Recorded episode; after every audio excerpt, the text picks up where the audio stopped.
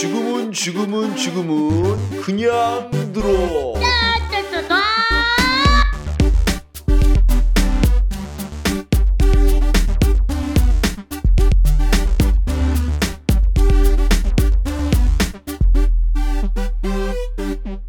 네, 오늘은 번외 방송을 하겠습니다. 네, 오늘은 좀 약간 슬픈 음, 사건이 있었어요. 노동자 한 분이 체포가 됐죠. 네. 그냥 여러분 아실지 모르겠지만 2009년도에 그 쌍용 자동차라는 어떤 그 회사가 있었습니다. 지금도 있는 회사인데 음, 집단 해고를 했죠. 그래서 26명의 해고자와 가족들이 자살을 한 하여튼 굉장히 큰 어떤 그런 사건이었는데 그때 시위를 한 사람 이 이제 음, 사회운동을 하고 하다가 11월 14일에 이제 집회를 했는데 그게 이제 불법 집회라고 해서 지금 오늘 잡혀가는 그런 사건이었죠. 제가 갑자기 이런 얘기를 왜 하냐면 저는 그렇게 생각합니다. 민주주의는 음, 다양한 여러 사람들의 목소리가 공존해야지 어떤 한 사람의 목소리만 있는 건 민주주의가 아니죠. 나랑 다른 생각도 있어야 되고 같은 생각도 있어야 되고 다양한 생각들이 존재를 해야 된다고 생각합니다. 그래서 오늘은 어, 이런 약간 좀 씁쓸한 사건이 있었기 때문에 좀 그거에 관련된 책을 하나 읽어보려고 해요. 음, 어떤 책이냐면 존 스타인벡이라는 어, 미국의 소설가인데 예, 여러분 아마 유명하게 아실 아실지도 모르겠어요. 분노의 포도라고 어, 뭐 그런 거 있잖아요. 막 이게 대학교에서 서울대 대학교 백대 추천도서 막 이렇게 하면서 나온 책 중에 하나인데 이 분노의 도서 아니 분노의 포도. 예.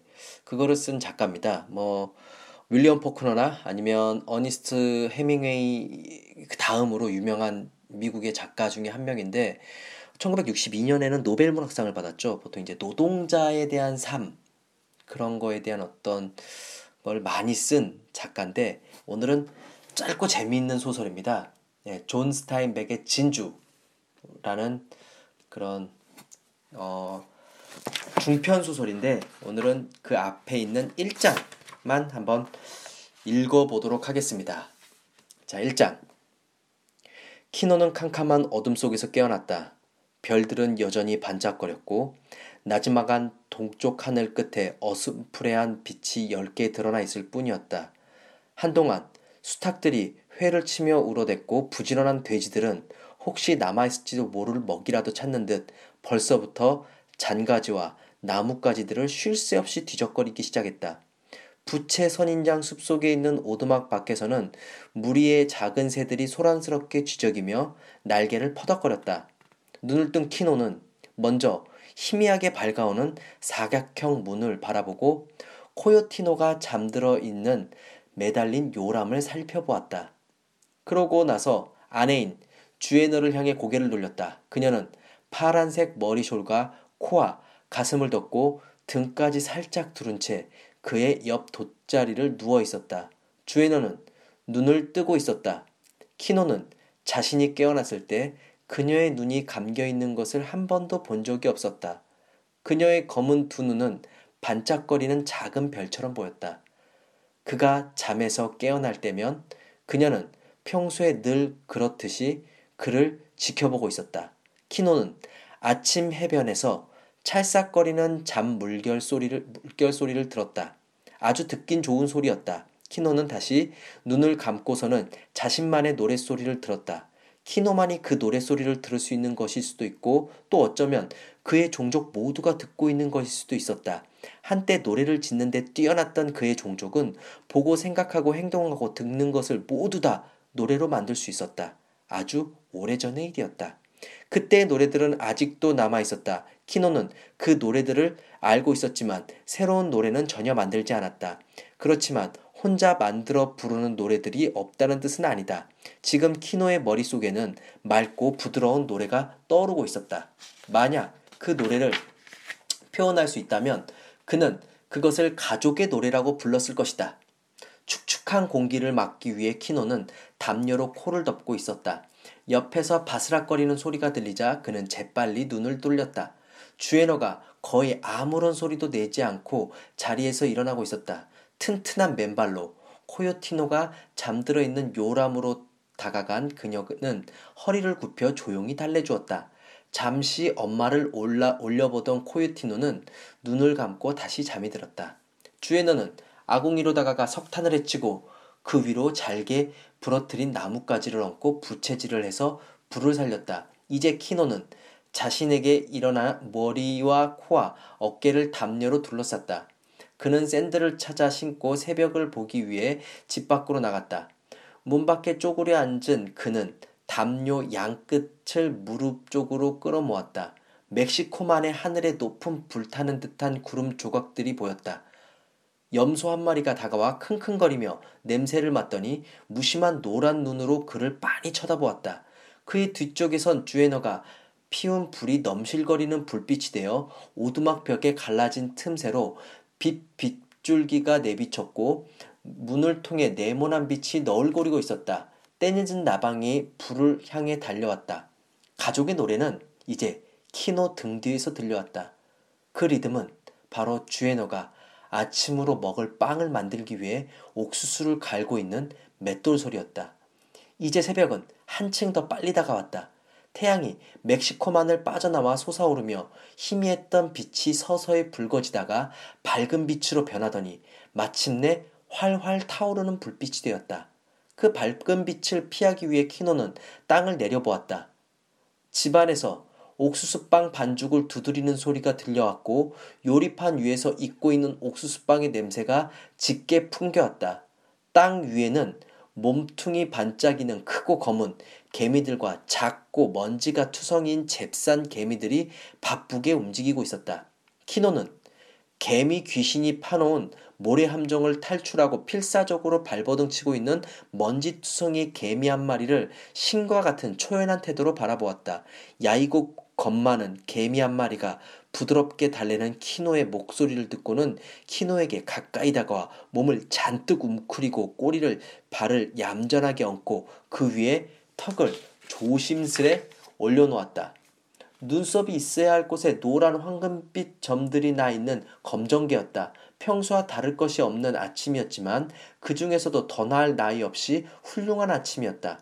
키노는 주에너가 코요티노를 내릴 때 요람을 매달아 놓은 줄에서 울려 나오는 소리를 들었다. 주에너는 코요티노의 얼굴을 씻어주고 숄로 둥글게 감싸 품에 안았다. 키노는 직접 보지 않아도 그런 것을 알 수 있었다. 그러고 나서 주에너는 부드럽게 옛 노래를 불렀다.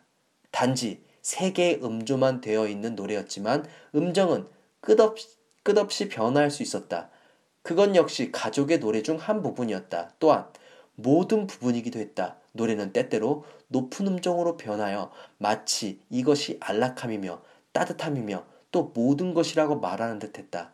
덤블로 엮은 울타리 건너편에 있는 오두막집에서도 연기가 피어오르며 아침을 준비하는 소리가 들려왔다. 하지만 그것들은 다른 노래였으며 그들의 돼지는 다른 돼지였고 그들의 아내는 주애너가 아니었다. 키노는 젊고 튼튼했으며 검은 머리카락이 갈색 이마로 드러워져 있었다. 눈은 부드러워졌, 저, 부드러, 부드러우면서도 강렬한 빛을 지녔으며 수치 많지 않는 수염은 거칠었다. 어둡고 해로운 공기가 사라지고 황금빛 햇살이 집 위로 쏟아내리고 키노는 코를 가리고 있던 담요를 거두었다. 덤불 울타리 근처에선 수탉 두 마리가 서로 머리를 낮춘 자세로 양 날개를 펼치고 목털을 빳빳이 세우고 공격할 듯한 자세를 취하고 있었다.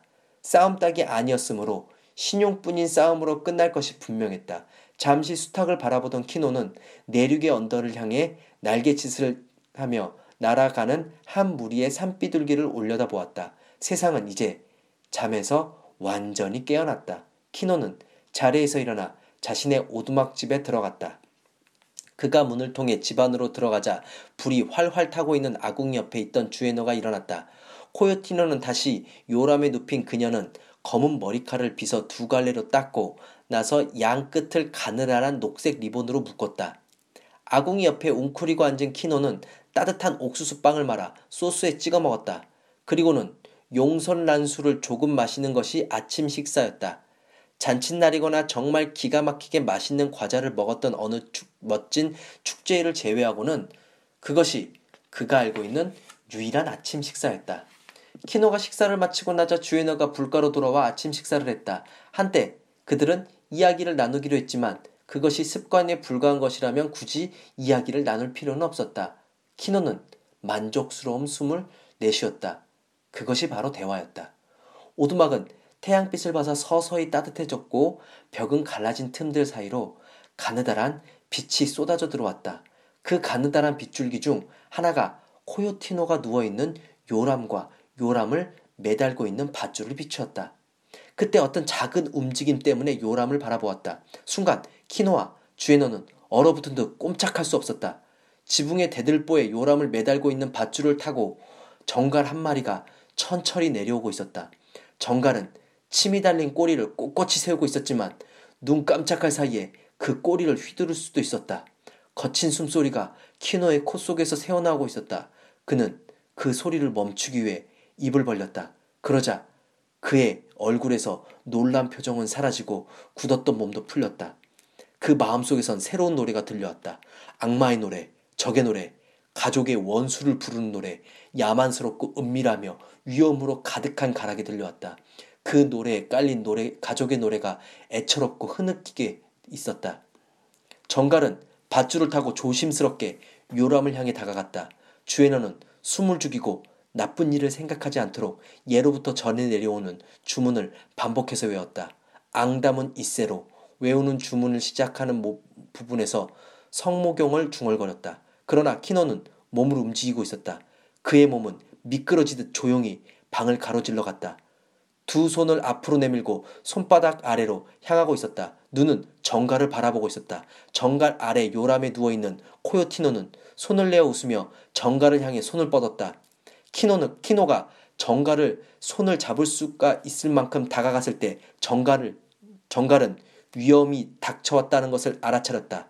정갈은 멈춰섰다. 그리고 순간적으로 등 뒤에 꼬리를 세우며 꼬리 끝이 둥그런 침을 반짝거렸다. 키노는 제자리에 꼼짝 않고 서 있었다. 그는 또다시 속삭이듯 외우는 주에너의 오래된 주문과 악마의 사악한 노랫소리를 들을 수 있었다. 정갈이 다시 움직일 때까지는 움직일 수 없었다. 정갈은 자신에게 다가오는 죽음의 근원을 알아차렸다. 키노는 아주 천천히 거리낌 없이 손을 앞으로 뻗었다. 순간 정갈은 침이 달린 꼬리를 꿋꿋이 세웠다. 바로 그때 웃고 있던 코요티노가 밧줄을 흔들자 정갈은 아래로 떨어졌다. 키노는 정갈을 잡기 위해 손을 뻗어 달려갔지만 그의 손가락에 지나쳐간 정갈은 아기의 어깨 위에 떨어져 내려 침을 찔렀다. 키노는 고함을 치며 정갈을 손가락으로 붙잡은 다음 손바닥으로 진이겨 버렸다. 그리고 바닥에 내동댕이 친 후 주먹으로 내쳤다. 코요티노는 요람 속에서 고통스러운 비명을 질러냈다. 그러나 키노는 그 원수가 산산조각되어 마침내 마른 흙 위에 축축한 자국이 될 때까지 짓밟아 버렸다. 이빨을 드러낸 그의 눈에는 분노가 활활 불타올랐으며 원수의 노랫소리가 귓가에 울려 퍼졌다. 하지만 주에너는 아기를 두 팔로 안고 있었다. 그녀는 독침에 찔린 부위가 이미 빨갛게 변하기 시작했다는 것을 보았다. 그녀는 그곳에 입을 대고 세게 빤 다음 뱉어내고 또 다시 빨았다. 코요티너는 고통에 찬 비명을 질러댔다. 키노는 허둥대고 있었다. 어찌할 바를 모르는 그는 방해가 될 뿐이었다. 아기의 비명 소리를 들은 이웃 사람들이 몰려왔다. 모두들 자기들의 오두막집 밖에서 쏟아져 나왔다. 키노의 형인 주한 토마스와 그의 뚱뚱한 아내 아폴로니아는 그리고 그들의 네 아이들은 문간에 몰려와 입구를 막았다. 그들 뒤편에 모인 사람들은 안을 들여다보면서 애를 썼으며 한 작은 소녀는 사람들 다리 사이를 파고들었다. 앞에 자리 잡은 사람들 사람들이 뒤에 서 있는 사람들에게 말을 전했다. 정갈이야. 아기를 쏘았대. 주에너는 잠시 상처난 부위를 빠는 것을 멈췄다. 조그마한 상처에 약간 더 커졌고 그 자리에 빨갛던 자국이 하얗게 드러났다. 그러나 붉게 오른 피부는 상처 주변으로 딱딱한 멍울이 되어 넓게 퍼져 있었다. 모여있는 사람들은 모두 정갈에 대해서 잘 알고 있었다. 독침에 찔리면 어른은 심하게 앓게 되지만 어린아기는 그 독으로 인해 쉽게 목숨을 잃을지도 몰랐다. 처음에 부어오르다가 열이 나고 목구멍이 굳어지다가 위경련이 일어날 것이다. 그리고 몸속으로 독이 많이 퍼졌다면 코요티노는 죽을지도 모른다. 하지만 쏘였던 부위가 쑤시듯 듯한 고통은 사라졌다. 코요티노는 이제 비명 대신 끙끙 앓는 소리를 내고 있었다. 키노는 참을성이 많고 연약한 아내에게 그처럼 강철 같은 의지가 있음을 발견하고는 종종 놀라곤 했다. 순정적이고 공손하며 명랑하고 참을성 많은 그녀는 아기를 낳을 때도 소리 한번 지르지 않고 등만 구부리고 있었다. 그녀는 키노 자신보다 피로와 굶주림을 잘 참아냈다. 카누를 저을 때는 힘센 남자 같았다. 그리고 지금 그녀는 가장 놀라운 행동을 했다. 의사, 가서 의사를 불러와요. 라고 했던 것이다. 그녀의 말이 덤불 울타리 뒤에 비좁은 마당을 꽉 채우고 있던 이웃 사람에게 전해졌다. 그들은 서로 에게 그 말을 되풀이로, 되풀이에 전해 주었다. 주에너가 의사를 불러오래. 의사를 불러오라는 것은 놀랍고도 기억할 만한 일이었다. 의사를 불러온다는 것은 대단한 일이었다. 의사는 오두막에 모여있는 이 마을에는 한 번도 온 적이 없어, 없었다. 읍내 벽돌집이나 회칠을 한 집에서 사는 부자들을 돌보는 것만으로도 바쁜 그가 올 리가 없었다. 의사는 오지 않을 거야. 마당에 있는 사람들은 그렇게 말했다. 그는 오지 않을, 않을 거야. 문가에 있는 사람들도 그렇게 말했다. 키노 역시 그렇게 생각했다. 의사는 오려 하지 않을 거야. 키노는 주에너에게 그렇게 말했다. 주에너는 키노를 올려다 보았다. 그녀의 두 눈은 암사자의 그것처럼 차가웠다. 코요티너는 그녀의 첫 번째 아기였고 주에너의 세상에선 이 아이가 거의 모든 것이었다. 키노는 주에너의 결심이 굳었다는 걸 알아차렸다. 가족의 노래가 강인한 음조로 그의 머릿속에서 울려 퍼졌다. 그렇다면 우리가 의사에게 가요. 주에너는 그렇게 말하며 한 손으로 검은 쇼를 머리 위로 두르고 한쪽 끝은 신음하는 아기를 담기 위한 멜빵으로 만들고 다른 한쪽 끝은 햇빛을 막기 위해 아기의 눈을 덮었다. 문 앞에 있던 사람들은 그녀가 지나갈 수 있도록 뒤에 있는 사람들을 밀어냈다. 키노는 그녀의 뒤를 따랐다. 그들은 문 밖으로 나서 바퀴 자국이 나 있는 길을 향해 걸어가자 이웃 사람들도 따라갔다. 그 일은 이제 동네 전체의 관심사가 되었다. 그들은 재빠른 걸음으로 조심스럽게 은내 중심을 향해 걸었다. 주에노와 키노가 앞장섰고 그 뒤에 주안 토마스와 아폴로니아가 뒤따랐다. 보조를 마치기 위해 커다란 배를 출렁이며 연습 열심히 걷고 있는 아폴로니아 뒤로 모든 이웃들이 따르고 또 그 곁으로 아이들이 종종 걸음을 치고 있었다. 누런 빛을 태양이 그들의 앞으로 검은 그림자를 들이었고 그들은 자신의 그림자를 밟으며 걸어갔다. 오두막집의 행렬이 끝나고 벽돌과 회칠한 집들이 시작되는 곳에 이르렀다. 외벽은 볼썽사납게 거칠었지만 내부의 시원한 정원에는 자그마한 분수가 솟아오르고 자주색과 벽돌 그리고 흰색 부켄빌리아 꽃이 담장에 뒤덮고 있었다. 그들은 그 비밀 정원에서 새장에 갇힌 새들의 놀이소리와 달구어 판석을 시키며 튀어오르는 물소리를 들었다. 화려하게 꾸며진 광장을 가로지른 행렬은 교회 앞을 지났다. 행렬은 더욱 불, 불어나 있었다.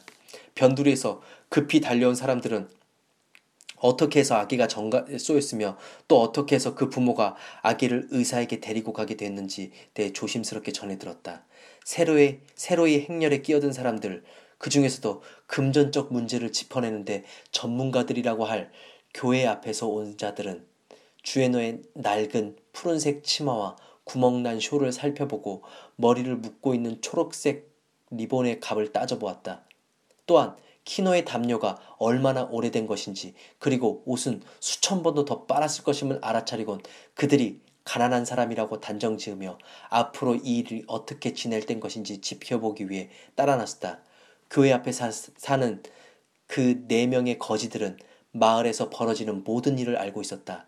젊은 여자들이 고해성사를 하고 교회에 들어갈 때 표정을 관찰했다가 그 여자들이 교회를 나올 때 표정을 통해 고해한 죄가 어떤 것인지도 알아차릴 수 있었다. 그들은 소소한 추문들은 모두 알고 있었으며 커다란 범죄에 대해서도 조금은 알고 있었다. 그들은 교회의 그늘이 닿는 곳에서 잠자리가 있었기 때문에 위안을 구하기 위해 교회를 찾는 사람이라면 누구라도 그들의 눈에 띄지 않을 수 없었다.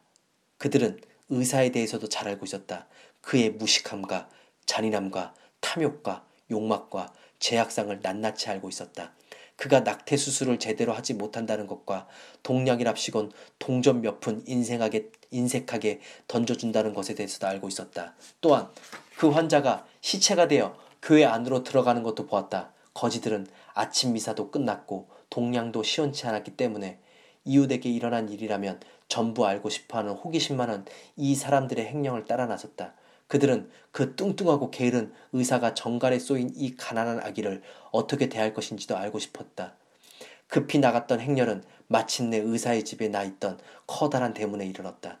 그들은 물 튀는 소리와 새장 속에 새들이 지저귀는 소리 그리고 판석 위에 쓸고 있는 빗자루 소리를 들었다. 의사의 집에는 질 좋은 베이커를 튀기는 냄새도 맡을 수 있었다. 키노는 잠시 머뭇거렸다. 이 의사는 그와 같은 종족이 아니었다. 거의 400여 년 동안 키노의 종족을 억압하고 굶주리게 하고 약탈하고 경멸했으며 또한 겁먹게 했던 종족에 속한 사람이었다. 그러므로 원주민들은 그 문 앞에서는 공손해야 했다. 그리고 이 종족의 사람에게 다가갈 때면 언제나 그렇듯 키노는 무력감과 두려움과 분노를 동시에 느끼고 있었다. 분노와 공포심이 함께 일어났다.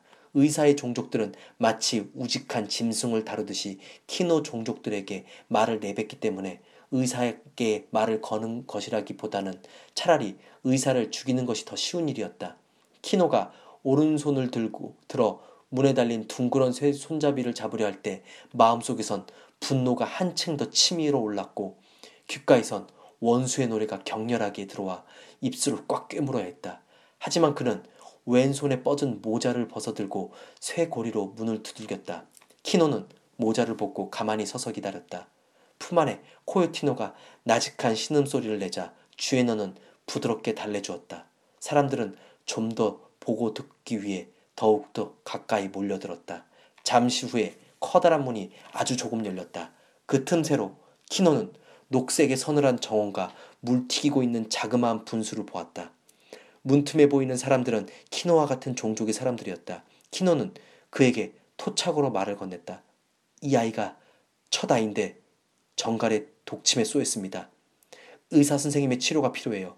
문이 조금 닫혔고 그 아이는 토착어로 대답하지 않았다. 잠시 기다리시오. 내가 말을 전하겠소. 그리고 문을 닫고 슬그머니 빗장을 걸어 잠갔다. 내리쬐는 햇빛은 한 묶음으로 몰려 서 있는 사람들의 그림자를 하얀 벽에 검게 드리웠다. 의사는 자기 반의 사치스런 침대에 걸터 앉아 있었다.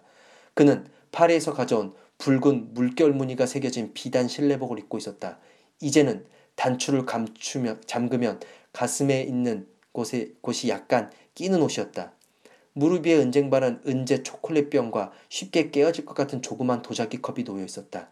너무나 가냘프게 생긴 그 컵은 그가 큼지막한 손으로 들어올리자 우스꽝스럽게 보였다. 그는 엄지와 검지의 끄트머리로 컵을 살짝 잡고 방해가 되지 않도록 나머지 세 손가락을 한껏 펼쳤다. 그의 눈은 부풀어 오른 도톰한 살덩어리 속에 박혀 있었고 입은 불만으로 축 처져 있었다. 그는 갈수록 심하게 뚱뚱해져 있었고 목구멍에 짓누리는 지방질로 인해 목소리는 듣기 거북했다. 그의 옆에 있던 탁자 위에 동양풍의 조그마한 진과 담배통이 놓여 있었다. 방 안에 있는 가구들은 둔탁하고 칙칙하여 우물했다. 액자의 그림은 종교적인 분위기가 띠고 있었고 죽은 아내의 커다란 채색 사진까지도 마찬가지였다.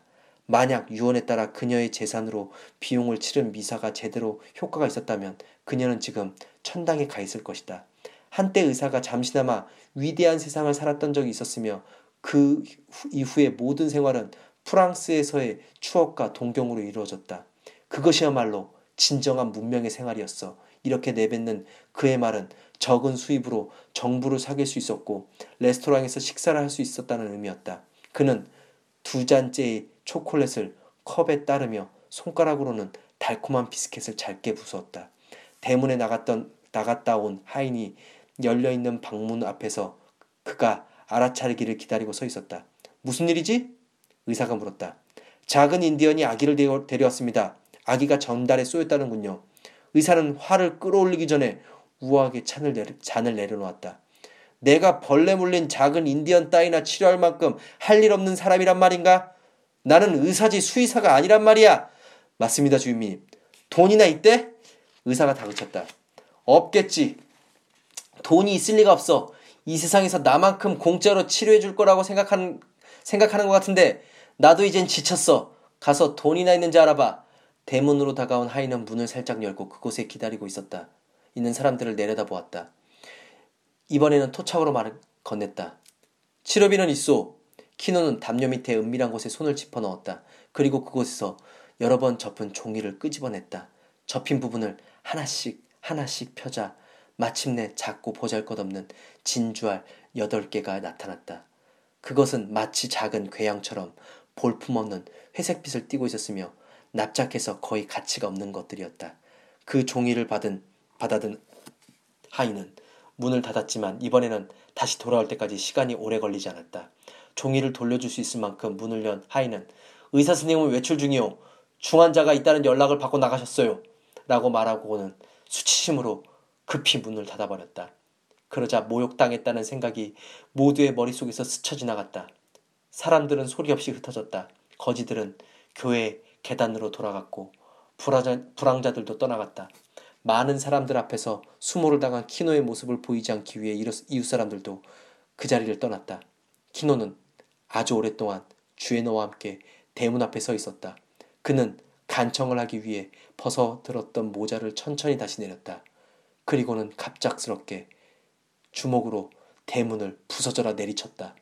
그는 믿을 수 없다는 표정으로 자신의 찢어진 주먹과 손가락 사이에 흘리는 피를 내려다보았다.